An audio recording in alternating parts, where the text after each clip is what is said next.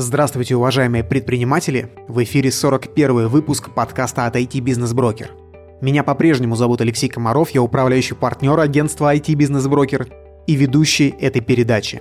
Этот выпуск записан в видеоформате, и если у вас есть возможность, то рекомендую посмотреть ролик на YouTube. Ссылка есть в описании подкаста. Если аудио комфортнее, то не переключайтесь. В этом выпуске я общаюсь с моими клиентами, основателями стартапа «Мой город» Дмитрием, Александром и Надиром. Пару месяцев назад мы закрыли сделку по продаже их бизнеса и вот теперь подробно поговорили про историю компании и ее продажу. У ребят была длинная история.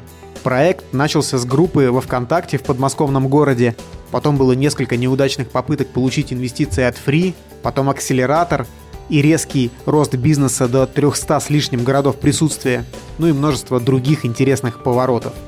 Ребята расскажут, не жалеют ли они о продаже и о том, что будут делать с деньгами, какими новыми проектами займутся. Мне кажется, получилось интересно. Слушайте до конца. Оглядываясь назад, в сухом остатке, что дал фри? Ну, небольшая ностальгия такая есть. Иногда... Но хочется вернуть все. Ну, в какой-то мере перевести деньги ему обратно. Как хочется вернуться. Помню, мы заплатили за первый пост э, коммерческий вот в таком паблике 1200 рублей я перевел. Через полчаса у нас была уже продажа на 30 тысяч рублей. Ребята, ваши рекомендации предпринимателям, которые собираются продать бизнес? Позвоните Леше.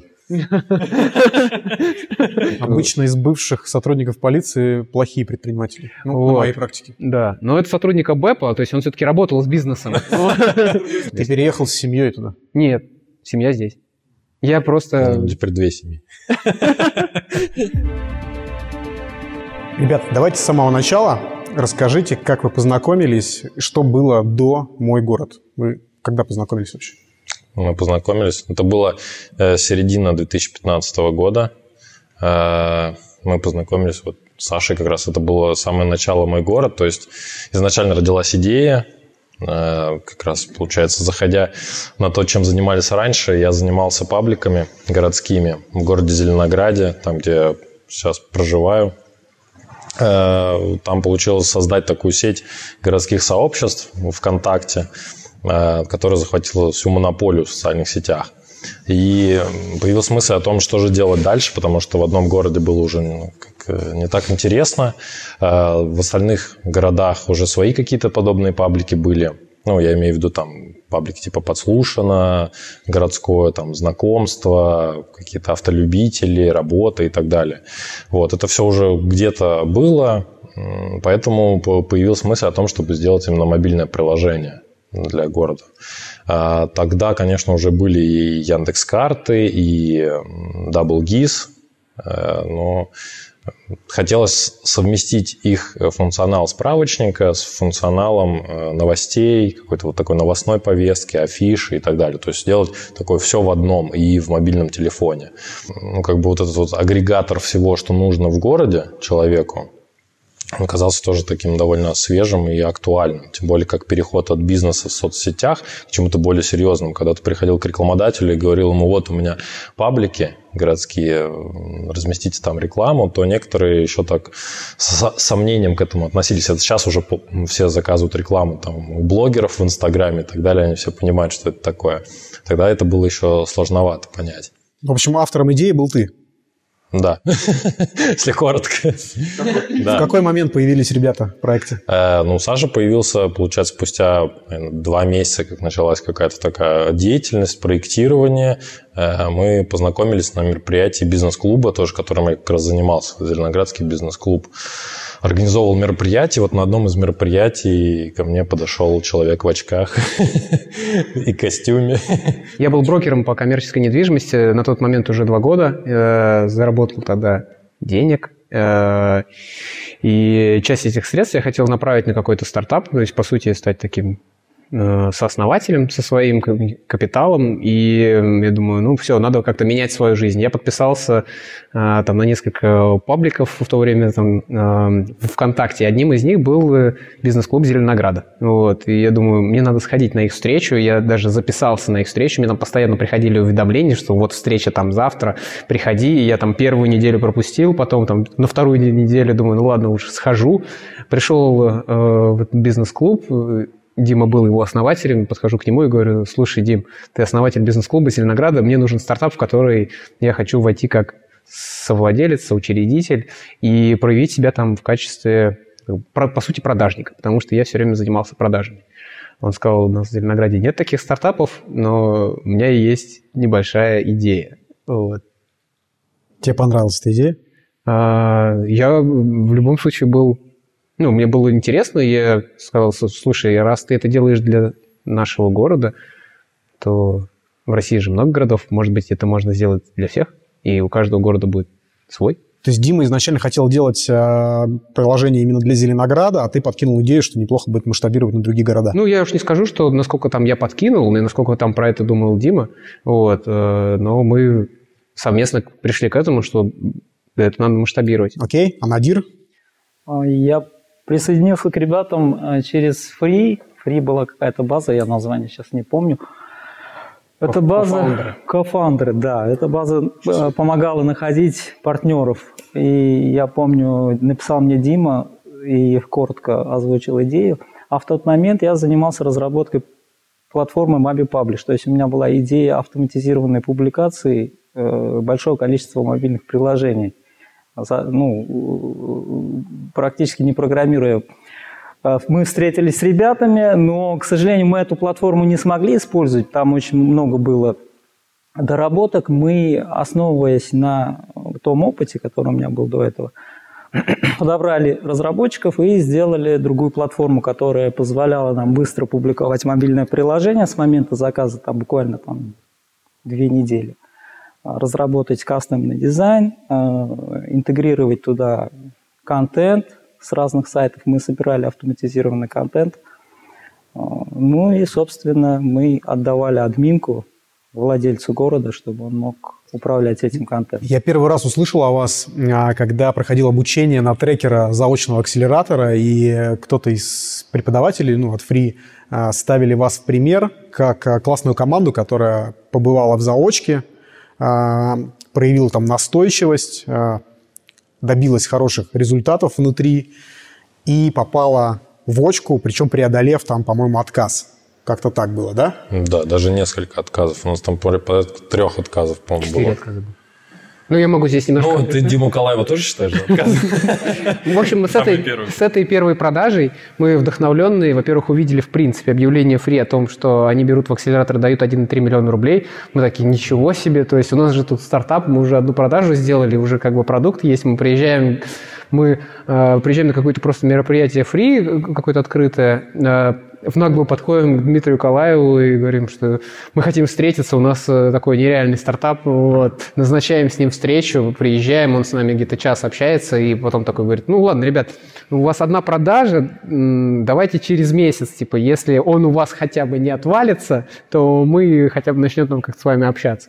Вот. Это было за три месяца до попадания в заочный акселератор. А потом уже э, мы сделали там э, в общей сложности там сколько, 10 продаж, э, и подаем заявку в очный акселератор, и нам отказывают. И мы такие, ну вот. И они говорят, ну идите в заочный акселератор. Мы пошли в заочный акселератор, закончили его. А, на, на тот у нас момент был сколько KPI, там 30 городов подключить.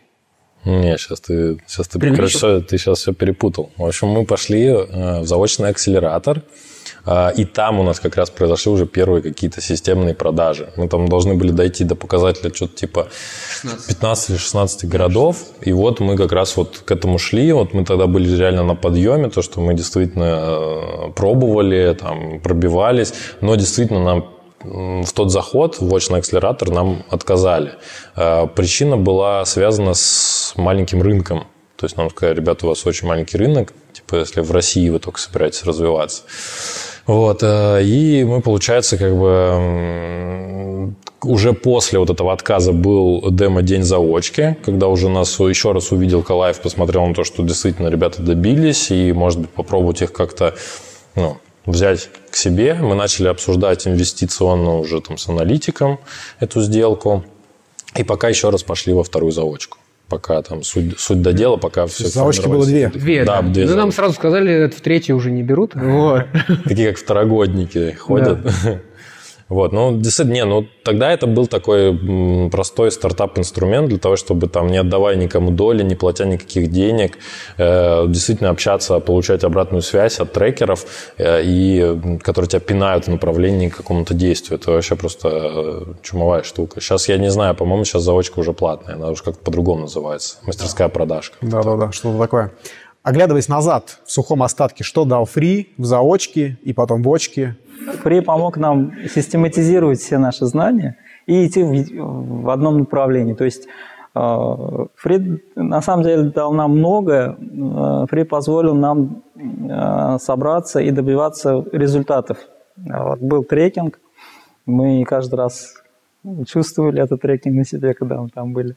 В общем, я считаю, что вот вся модель продаж, э, она, конечно же, построена Сашей, но в этом есть еще и роль фри, потому что они нас корректировали.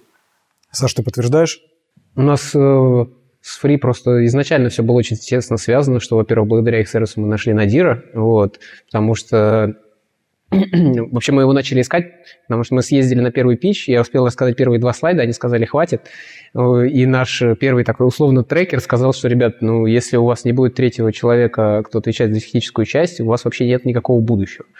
Вот. И так мы начали суетиться и нашли Надира. А если говорить про фри, то он, по сути, когда мы все это начинали, у меня вообще не было никакого понимания о том, что такое венчур, стартапы, как вообще это все работает, как это все взлетает, э, не знаю, там когорты, ретеншн, все эти понятия, которые э, вначале там кажутся страшными, а, а потом ты уже просто понимаешь, на что в своем бизнесе обращать внимание, на, на чем фокусироваться, а на что не отвлекаться. И, по сути, это стало нашей основной базой вообще, в принципе, как бы роста на протяжении, получается, двух лет э, было четыре отказа попадания в очку, две заочных э, акселерации, и все-таки в итоге в очный акселератор нас просто позвали уже, сказали, что давайте. А, что касается маркетинга, а, что реально сработало в развитии проекта, в развитии продаж прежде всего? Вот э, какой-то, может быть, лайфхак или какая-то такая технология особая продаж, которая позволила выйти на тот уровень, который у проекта был на момент продажи? Э, ВК стал нашим драйвером, то есть на тот момент э, начали активно развиваться паблики вот, про успешный успех, и вся эта история и с БМом, и с лайк-центром, то есть оно тогда только вот активно зарождалось именно в соцсетях. И на их фоне, во-первых, очень было много людей, кто проходил э, их там различные программы, и они искали какие-то ниши для бизнеса. А мы, по сути, были просто ну, одним из вариантов этой ниши. И в этих пабликах, соответственно, эти люди просто кишили.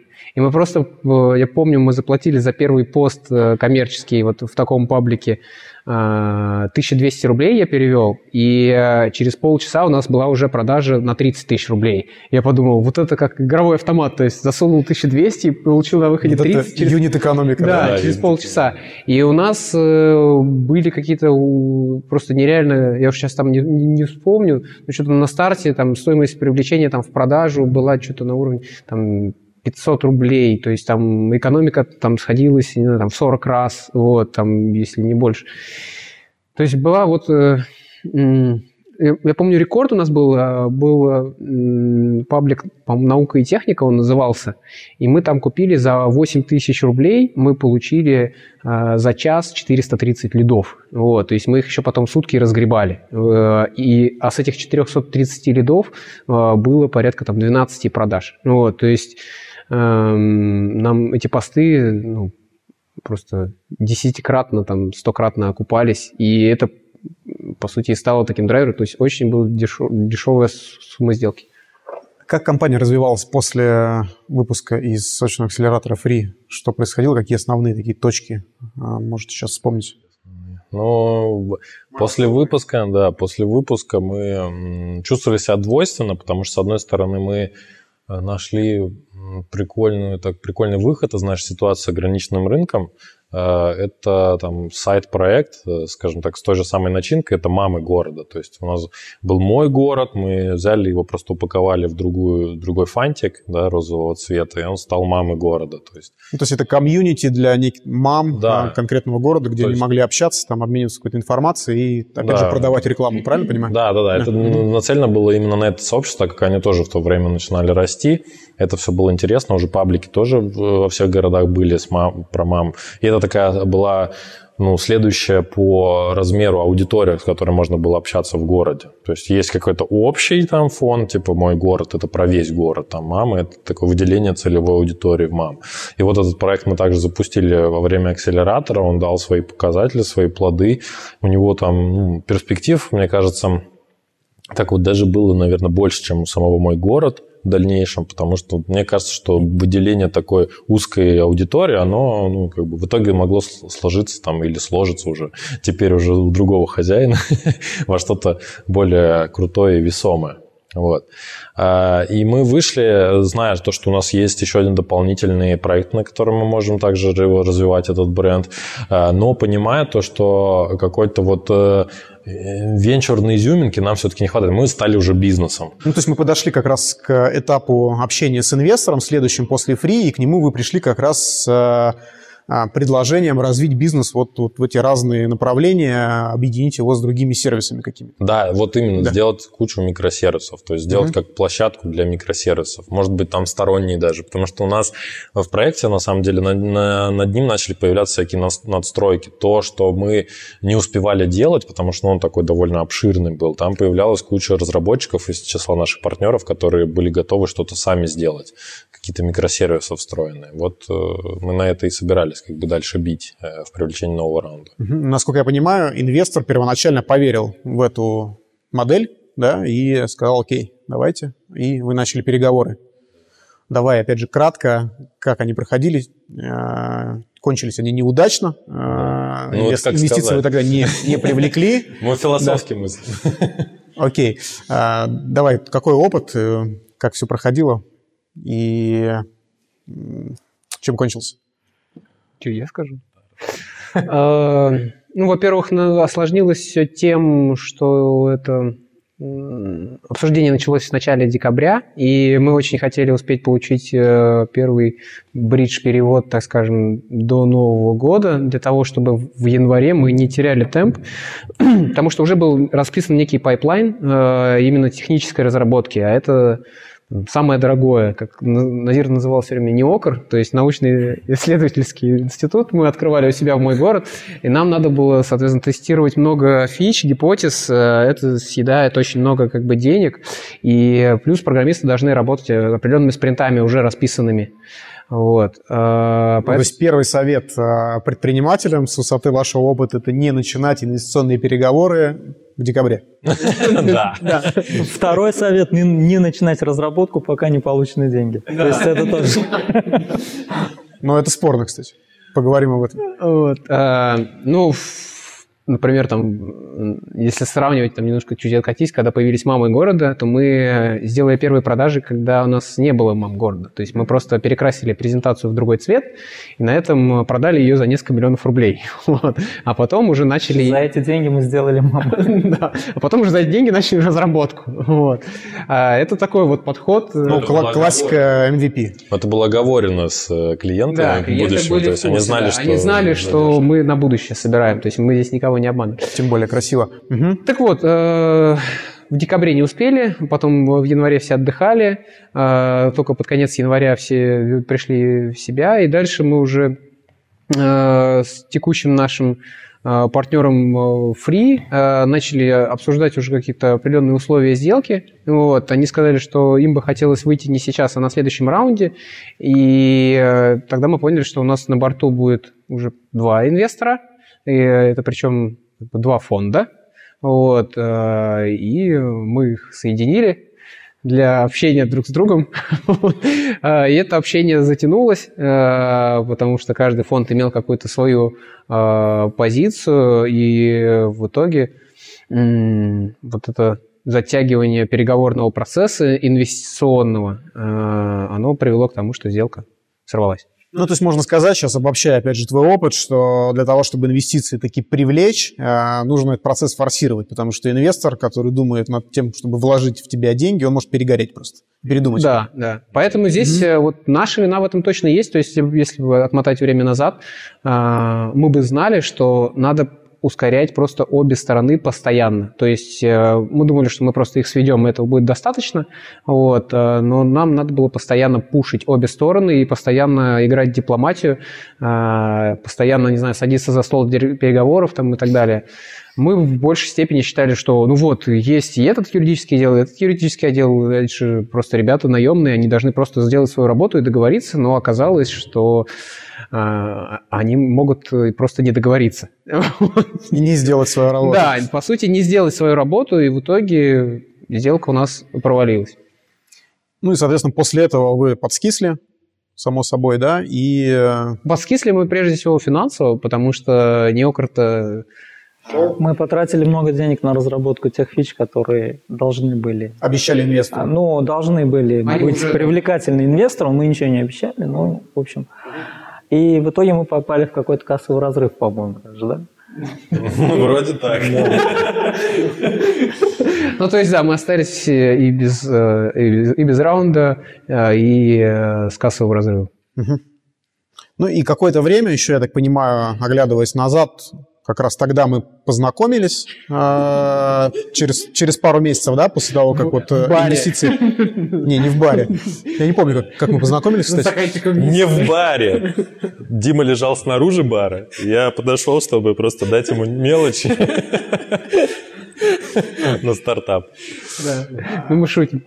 Да. А, тогда мы первый раз начали общаться на тему продажи с вами, я помню тогда оценка была ну, выше, да, чем в итоге оказалось. И какое-то время, еще больше года, вы проработали в режиме, ну, вот этих рекуррентных платежей, собирая деньги с ваших партнеров, да, ну и, по сути, там, раздавая вот эти накопленные долги во время вот этого ускорения перед инвестиционным раундом. Как-то так, да? Да, да, да, все так и было. Ну, как бы мы не, э, не хотели все это бросать и закрывать, потому что мы понимали, что перед нами все-таки большая ответственность, наши, наши команды, наши там инвесторы тоже, которые вложили деньги в это во все, они хотели бы получить в любом случае какой-то э, возврат этих инвестиций, правильно, да? Хотя Free там много в кого инвестирует и закрывает глаза, я думаю, на большинство проектов, которые умирают, но мы хотели показать все-таки хороший результат, потому что мы надеялись на то, что будем дальше развиваться тоже, ну, какие-то стартапы делать, а это хороший признак, то, что вернуть деньги инвестору вложил. Вы рассматривали вариант оставить бизнес в текущем в том а, положении, да, когда он просто приносил вот эти вот э, понятные вам ежемесячные деньги, когда, в принципе, команда у вас была уже и сервис отлажен, да, э, ну, чтобы он просто там приносил вам деньги, э, вы его там максимально автоматизировали и занимались чем-то своим. Такой вариант рассматривался? Рассматривали такой вариант. Мы, на самом деле, вот до момента продажи мы к этому и привели. То есть мы привели к минимуму косты, остановили разработку а, перспективную, оставили только необходимую разработку, и при этом а, мы все-таки проект вывели, вывели на окупаемость, то есть он приносил прибыль, и вот с этими показателями мы пришли к тебе. Окей, а все-таки Почему не оставили, почему все-таки решили продать? А, ну, потому что мы понимали то, что рынок э, все-таки в России, там, где нам удалось достичь успеха, он довольно небольшой. Наверное, есть э, какие-то истории успеха, когда люди с проектами ходят и все-таки привлекают какие-то еще следующие инвестиции в рост этой компании, дальше и дальше. Но, наверное, просто накопилось очень много каких-то внутренних ожиданий. Оглядываясь назад, а какую самую там, главную, одну или две, три там, главных ошибок вы бы хотели исправить, если у вас была такая возможность в развитии проекта? У нас, к сожалению, не было хорошего финансового планирования. Мы бы нашли бы еще одного человека, который не давал бы нам денег на разработку или на другие там эксперименты и э, строил бы именно финансовое планирование. но, к сожалению, все были увлечены процессом, а, продуктом, разработкой, поэтому вот это... А каких-то таких прям вот косяков, которые вы помните, что вот это точно была ошибка, и это точно вот если мы это поменяли тогда, то все пошло было иначе. Вот что-то такое можно вспомнить? Да мы как-то старались все время свои лимоны в лимонад превращать. Что бы ни происходило, любое, как любой, любой косяк у нас превращался просто в инфоповод того, что да, ну и так тоже бывает, но мы там исправлялись делали это правильно. Я, наверное, вот по поводу инвестиционных сделок могу сказать то, что еще вдобавок декабрю, что и в декабре не начинается, это то, что нужно выстраивать все-таки со своим инвестором э, очень плотные взаимоотношения. Э, нас тоже немножко так это подкосило, когда наш э, именно инвестиционный аналитик, с которым мы большую часть времени общались, он ну, ушел из фонда просто, и получается наша ниточка, она тоже немножко порвалась в таком плане. То есть нужно как можно глубже интегрироваться в фонд, общаться, не знаю, там ходить на мероприятия какие-то совместные, ну, в общем, поддерживать постоянно общение, постоянно общение поддерживать с потенциальным инвестором. То есть не стесняться рассказывать ему какие-то истории о том, что происходит сейчас, какие показатели сейчас и так далее, чтобы он всегда оставался как бы в режиме понимания того, что есть. Потому что у всех инвесторов у них тоже есть куча проектов разных, и они не могут за всеми одновременно следить. То, что вы там сидите, что-то делаете, чего-то, ну, как бы даже хорошее, значимое, они не телепаты, они этого не знают. Поэтому для того, чтобы как бы вот сделки не срывались, даже если они затягиваются, это жизнь, да, они могут затягиваться по разным ситуациям. Но э, главное ну, стараться общаться и делать это как можно чаще. Ну, я от себя добавлю по своему опыту. Э, хорошо иметь несколько вариантов общаться сразу с несколькими инвесторами, потенциальными покупателями. Тогда, во-первых, ну, вы убирать ситуацию, что один передумал, и вы остались ни с чем, да, а вторая штука, а, которая тоже важна, это конкуренция возможная, да, если один вас начинает прожимать в переговорах, вы говорите, окей, мы тогда с другим инвестором пойдем дальше, это хорошо работает на практике. А вот прошло пару месяцев уже после сделки, какие эмоции в сухом остатке, ощущения сейчас? Вы выдохнули, расслабились, э, что еще после сделки? Ну, небольшая ностальгия такая есть. Иногда... Но хочется вернуть все. Ну, в какой-то мере... Перевести деньги ему обратно. Как хочется вернуться. Ну, в какой-то мере, да, потому что у нас, к сожалению, в том виде команда она не сохранилась, она видоизменилась. У нас теперь три разные команды. А, у нас свои отдельные проекты. В смысле, вы разъединились? Ну, вот к сожалению, так получилось. Но, с другой стороны, мы обрели некую свободу, а, мы обрели некое свободное время, чтобы заниматься более интересными вещами. И на данный момент каждый из нас занимается вот тем, что ему интересно. Окей, okay. Саш, Дима, вы хотели бы отмотать назад, вернуть проект в свои руки? Да нет. Mm-hmm. Отмотать нет, а отмотать точно нет. Сейчас вообще вот воспринимаешь это как, как будто это мы сели и такой фильм какой-то просмотрели.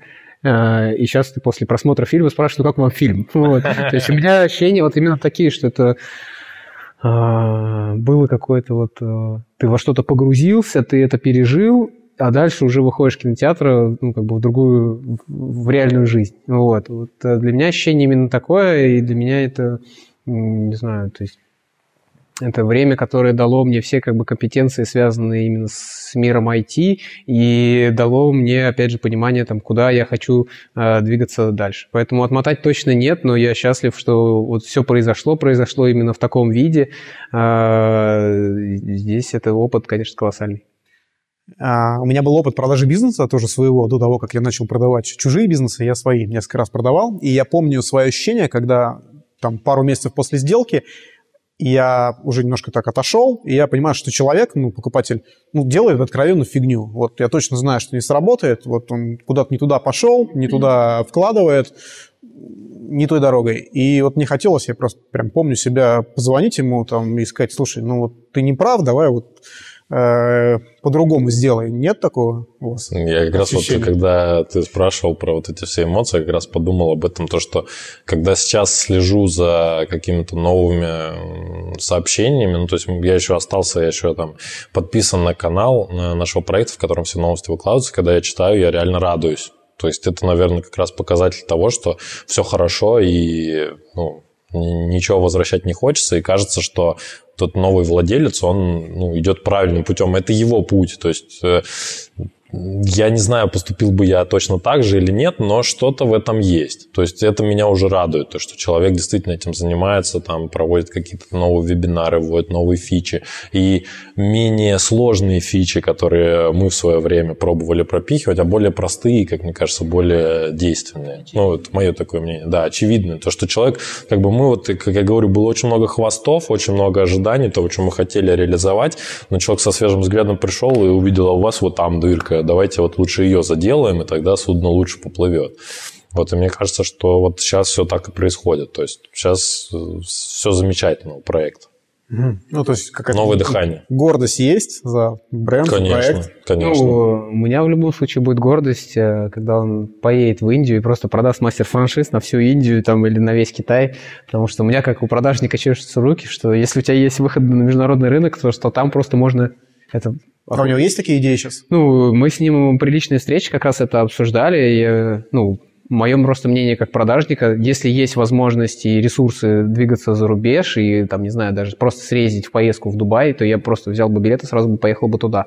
Ну, э, потому что там с точки зрения денег э, одна сделка там может просто сделать там x3, x5 к той сделке, которая прошла у нас. Вот. И... Поболее, наверное. Ну, может, Натир сразу такой, нет, поболее. Вот.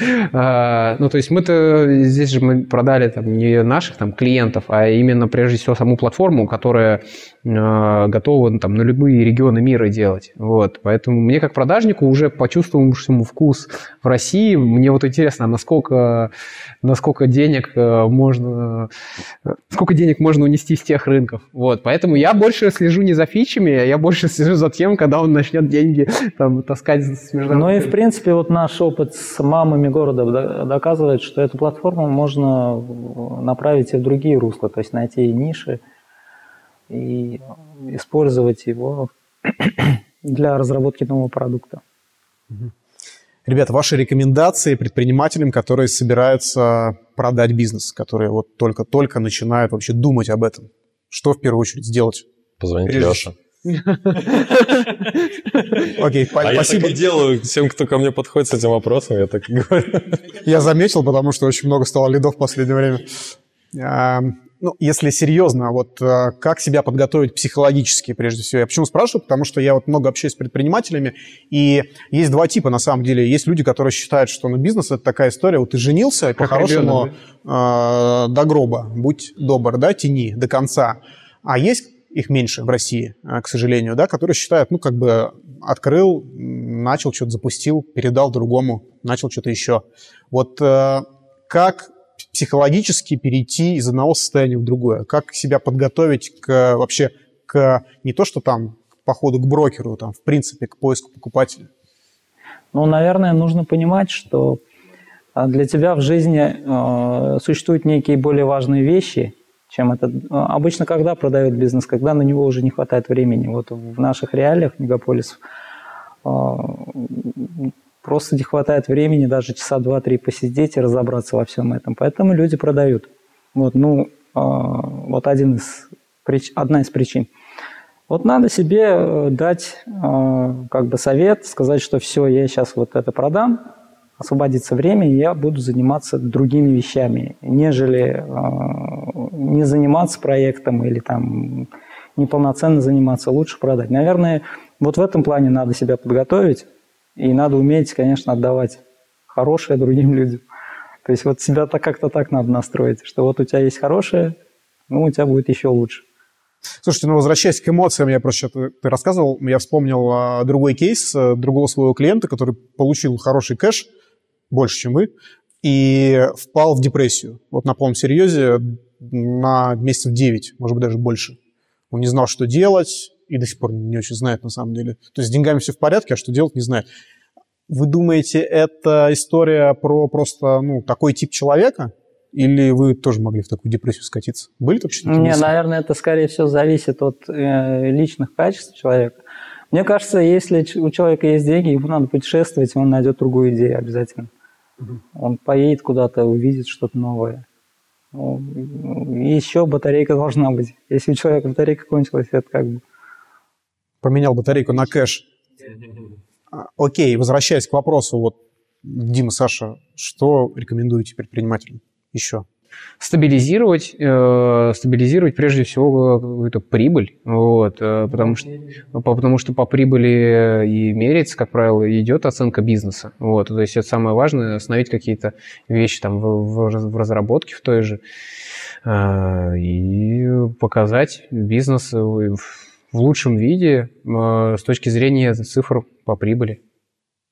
Окей, okay. ну то есть, чтобы была какая-то отделимая маржа, чтобы покупатель понимал, в течение какого времени он окупит свои инвестиции. Да, это, по сути, это, наверное, самый важный показатель. Ну и, наверное, там, подготовить с точки зрения, э, чтобы проект э, смог существовать без тебя именно в операционном плане чтобы не было, чтобы ты сам не занимал там каких-то должностей или вообще не делал там каких-то именно операционных функций, вот, э, для того, чтобы это также не сказалось на том, что ты уйдешь, там, не знаю, прибыль сократится, потому что придется там нанимать еще кучу управляющих или еще кого-то, кто будет вместо тебя этим делать. То есть я подготовил бы так, то есть увеличить прибыль, вообще в целом вести порядок бухгалтерии и самому операционно выйти из проекта.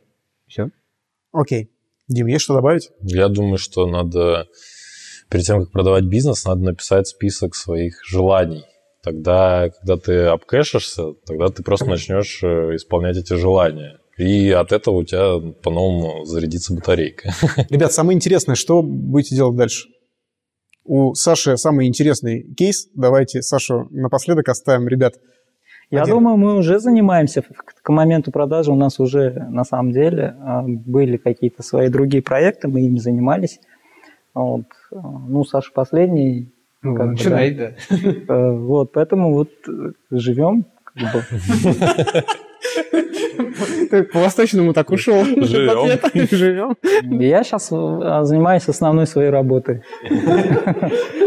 Самое интересное, ты руководишь разработкой в платежном сервисе, верно? А, ну да, к сожалению, у нас не принято вот рассказывать детали. Все, не будем. А, да, я еще увлекся анализом данных. То есть вот на данный момент э, я занялся обучением своим и пошел в сторону. Ну, это классно, вкладывать в собственное образование.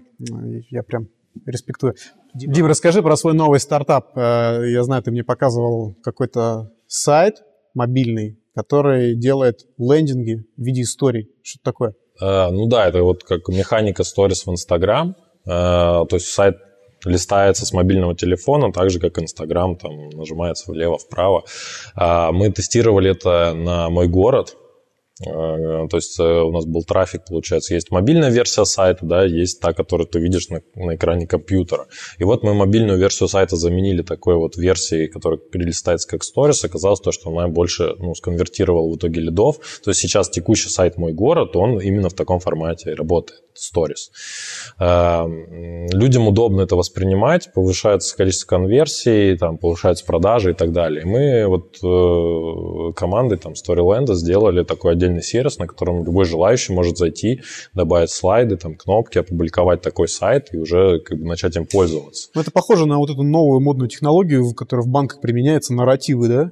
в Сбере, в Тинькове. Там, вот да, да, да. То, что есть уже в приложениях сейчас, оно вот перекочевало в веб. То есть это полностью веб-формат Stories. Окей. Саш, как ты оказался в Саранске? Расскажи. А, Все просто. И мы вот продали, получается, более 400 франшиз в разные города СНГ, и в одном из городов... В смысле мой город? Мой город, да. И в одном из городов у нас был лидер э, по выручке, то есть человек, который сгенерил больше всего денег. Он сначала приехал... Среди всех 400? Да. Вот. Он сначала приехал к нам в Москву, э, чтобы познакомиться с нами. Он на тот момент э, работал в АБЭПе, вот, и говорит, я хочу уходить из органов, вот, и хочу заниматься бизнесом. Обычно из бывших сотрудников полиции плохие предприниматели, ну, вот. на моей практике. Да, но это сотрудник АБЭПа, то есть он все-таки работал с бизнесом. Та же клиентская база. Да, только был просто с другой стороны, да. А, и Потом э, мы к нему съездили в гости, в итоге мы же там открыли такой некий колл-центр «Мой город», то есть у нас был филиал в Саранске «Мой город», мы еще ездили с Димой в 2017 году. Вот. А, то есть оттуда продавались наши франшизы, оттуда мы продавали, помогали продавать рекламу нашим партнерам. То есть там была дешевая рабочая сила, дешевая аренда, и мы эти ресурсы использовали. Так мы вот с, с моим текущим партнером Максимом познакомились. Э, ну и плюс к этому он развивался в рынке доставки еды, вот, э, а я в это направление и хотел двигаться, то есть э, именно готовая еда, вот, э, и он начал там, проводить некий эксперимент, открывать там кулинарии с этой готовой фасованной едой. И у него они начали быстро окупаться. И он сказал, Санек, я сейчас буду открывать их каждый месяц. Я подумал, ну, надо в эту историю сейчас как бы вливаться, пока, во-первых, ну, как бы у меня к этому душа горит, и э, в него я верю, э, как человека, который может это создать. Почему Если... ты не взял его и не пригласил в Москву? Здесь, наверное, рынок побольше, мне кажется. Ну, ну это в будущем. Да, но это в будущем, но просто тот уровень как бы, производства, который мы хотели сделать в Саранске, э, здесь в Москве бы обошелся там, 2-3 раза дороже. И рабочая сила здесь 2-3 раза дороже. А по сути я хотел это развивать э, именно не как бизнес, а как венчурную историю. Венчурная история по созданию производств еды. Вот. Но именно производство крафтовых. То есть не один большой огромный завод, который кормит весь город, а маленькие производства, которые рассредоточены по всему городу. Ну, то есть, по сути, тоже продавать франшизу вы будете? Вот. Нет. Нет. Нет, это вечерная история, то есть открывать на эти производства, да, на своих, то есть привлекать инвестора. Поэтому Саранск был выбран просто точкой, а, в которой мы опробуем эту модель, вот, построим маленькое такое производство и начнем искать инвесторов для того, чтобы построить их много. Уже начали, я так понял. Да, уже, уже начали, уже ведем переговоры. Ты переехал с семьей туда? Нет, семья здесь. Я просто... Ну, теперь две семьи. Это самая популярная шутка. Нет, с женой мы договорились, что я там проведу время именно летнее в большей степени. А, ну, мы все равно виделись там каждые две недели с женой. То есть нет проблем, есть поезда, самолеты и автомобиль. Сколько ехать? 700 километров, ну, то есть ну, я еду Питер? там за 9 часов, 10, 9, 9, 10, 10 часов. Но Сапсанов нет? Сапсанов э, нет, э, вот. Э, ну, и Саранск это просто отправная точка, я не планирую там жить. Мы там протестировали гипотезы, дальше сейчас переговариваем с инвесторами, и куда двигаться, мы как раз эту стратегию будем уже совместно с инвесторами прорабатывать. То есть, э, может быть, мы сразу и Москву. Ну, просто на Москву нужен действительно такой достаточно большой объем денег, и, возможно, мы пойдем просто в какие-то соседние города-миллионники. Обкатаем еще там эту модель, а дальше уже пойдем захватывать Златоглавую, когда надо будет ярды. Слушайте, я на самом деле рад, что у вас у каждого есть свой проект, и у вас так на самом деле по-честному горят глаза. Вам нравится то, чем вы занимаетесь сейчас, на мой взгляд, это самое главное. Я вам желаю успехов, чтобы каждый еще построил по минимум два бизнеса и приходите потом продавать. Вот ты не приходи, я только IT занимаюсь. У нас э, будет IT. Ну, Дудо же это IT-компания. У нас мы... будут компьютеры стоять там. Да, да, да. Не, мы планируем это все-таки ближе к венчуру и к IT. Пока на старте это выглядит а-ля Додо IT. Додо IT, да. Ну, все называют это IT, но все знают, что это пицца просто. Да. У нас так же. Тебе спасибо огромное, что провел эту сделку. Для нас, э, для всех это стало каким-то тоже поворотным событием в жизни. И э, то, что ты в нашей жизни оказался, сделал это все качественно, красиво. Тебе огромный респект. Спасибо.